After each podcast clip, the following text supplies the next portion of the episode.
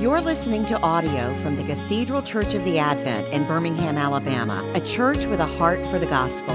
Find out more at adventbirmingham.org. In the name of the one God, who is Father, Son, and Holy Spirit. Amen. Be seated.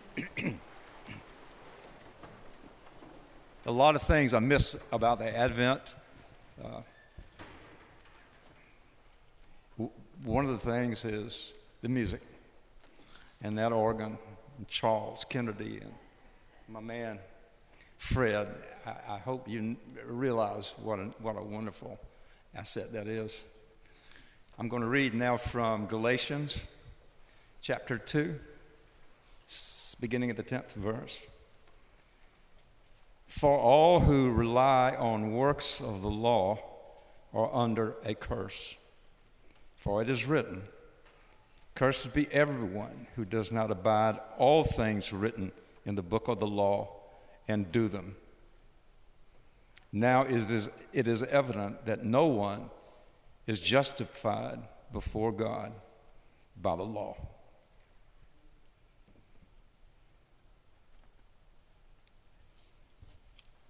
In John Bunyan's wonderful classic, Pilgrim's Progress, there's an intriguing uh, encounter that takes place in which uh, the character Mr. Ignorance catches up on foot with a man named Hopeful and the protagonist of the novel, Christian.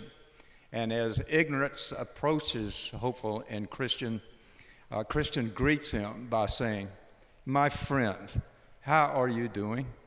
And how is the relationship between God and your soul? And ignorance kind of shook, shrugged his shoulders and looked from hopeful back to Christian and said, Well, I, I hope that it is well, at least for now. But think for a moment about his reply that I hope that it is well for now. Think for a minute about that. Ever since that I, have read that, I've kind of adopted it as a, a way that I greet people. Uh, just by asking, you know, hey, Jim, it's been a while. How, how are things going between uh, God and your soul? And I, I, do it perhaps too often, uh, and not everybody necessarily uh, is ready for a question like that. But I, I, and, and some people think I'm really weird uh, and I probably am. Uh, but I ask you this morning, really, how, what is the relationship between now, right now, between a God and your soul? Well, John Owen, he's a great Puritan, uh, a pastor and theologian.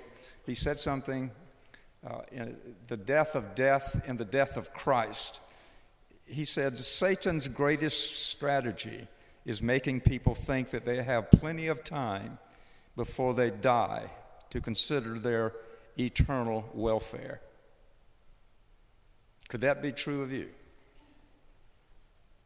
It's true of many, if not true of most. If you've studied or are familiar with the book of Ecclesiastes, you know that it has, it has some unique and intriguing features. Uh, the preacher, Koheleth, uh, as he is called in Ecclesiastes, is the one who said, Vanity of vanity, all is vanity, which is certainly true in a world without God. He also said there's nothing new under the sun, which is nice for us, I think. It's nice for us to hear, especially these days and times. But he says one other thing as, as it relates to what I want to talk about this morning, and that is this afternoon. That is, he said, it is better to go to the house of mourning than to the house of feasting. What do you think of that? It's better to go to a funeral than to a party. Now, few people enjoy a party more than, than, than I do. But it is better, he said, to go to a funeral. Why, why would our scriptures say that? Well, let me quote Mark Genelette. Funerals have a way of rousing us to the fact that we are in a battle of time and time is going to win. Mark, are you here? No. Okay. He said he would be here.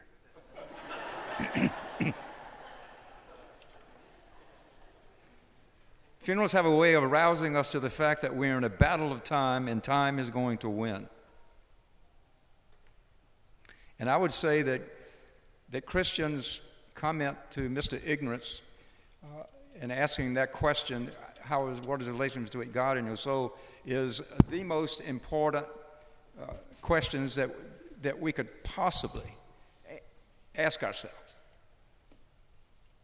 especially considering the brevity of our lifespans. Drinking whiskey and rye, this could be the day that I die. It's just the truth. And wouldn't you want to know that all is well with my soul, not just for now, as ignorance suggested to Christian, but always and forever, regardless of whatsoever defilements we may have contracted in the midst of our earthly life. But here is again the Christian gospel believe on the Lord Jesus Christ and you will be saved. Period. Really. Period. Believe on the Lord Jesus Christ and you will be saved. Wait a minute, they say. But you don't pray enough. You don't study the Bible enough. You don't go to accountability meetings enough. You didn't get circumcised enough. You didn't do a bit more than the dying thief. And we know where he is. Believe on the Lord Jesus Christ, and you will be saved.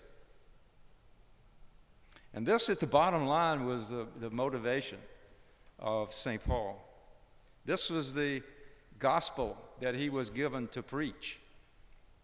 And the resurrection of, of our Lord turned the world upside down, and Paul was the man to spread the word.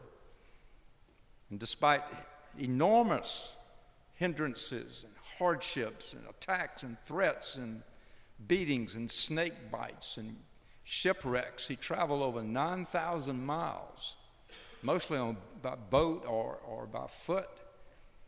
He took the gospel message from Palestine up the coast there to all the way to Antioch, to what is now modern day Turkey, Macedonia, Greece, and to Rome. 9,000 miles. The entire Mediterranean world. And Paul did, this is Dorothy Sayers. Paul did not talk in beautiful phrases, nor comforting sentiment, nor vague aspirations to loving kindness nor the promise of something nice after death, but the astounding assertion that the same God who made the world, lived in the world, died on a cross, raised for our justification, believe on our Lord Jesus Christ, and be saved. Was it, was, correct me if I'm wrong, was it Muhammad Ali that said he didn't want anything that he couldn't earn? It was discussing his faith over and against our, our faith. But it was a radical way of thinking in the first century. And it's just a radical way of thinking today. it's a radical way of thinking since time immemorial. The first two human societies of which we have any kind of reliable or detailed record are Babylon and Egypt. And it was clear to them that there was a, a, a master mind behind this world, that there was something else, some unseen being behind their world. Now, most of these thinkers uh, were, were theists, that is, that they, they believed in a God but they also believed that whoever this God was had a general plan, a moral plan for the human race. and that included with what rituals, possible rituals or works they needed to, to appease this God or the, those gods. Surely there was something, some law, some penance, some dedication, some way to stay in con- contact with and, and stay right with this unknown God. As the author of Ecclesiastes says, there's nothing new under the sun. And the gospel is, is still so radical. Buddhist eightfold path. To get right with God, uh, all you have to do is have the right view. Here's the, here's the eight, eight uh, fold path right view, right intentions, right speech, right actions, right livelihood, right effort, right concentration, and right mindfulness. That's all you got to do. But when they have the Hindu doctrine of karma, the Jewish covenant, the Muslim code, but you name it, they all have a way of getting right with God to earn God's approval. And it's only Christianity that makes God's love totally unconditional, unmerited, unearned, to the undeserving, no asterisks, no small print. Do you believe that? Do, I mean, th- that's my kind of prevailing questions. Do, do you? I know you know it intellectually. You've heard it from this pulpit, uh, you know, over and over again. We sing about it. But there are many things that people know that they don't believe. I was talking to someone other uh, about original sin. And I started talking about, I said, yeah, yeah, I, I know that. It's just that I don't believe it. It's hard to believe this, this, this doctrine of the cross that promises free, instantaneous, perfect, irreversible, everlasting pardon to those who will just turn to Jesus and say, Here I am. And have I mentioned there's nothing else to require?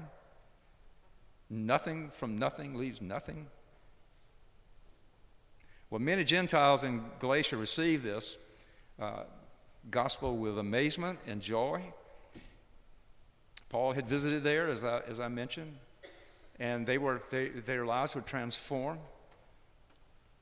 And some of these Pharisees, some of the, we call Judaizers, who believed in the Messiah, they believed it, Jesus fulfilled it, uh, but they insisted that these new Gentile converts needed to be circumcised or eat the right foods, in essence, become a Jew, or else our salvation was doubtful.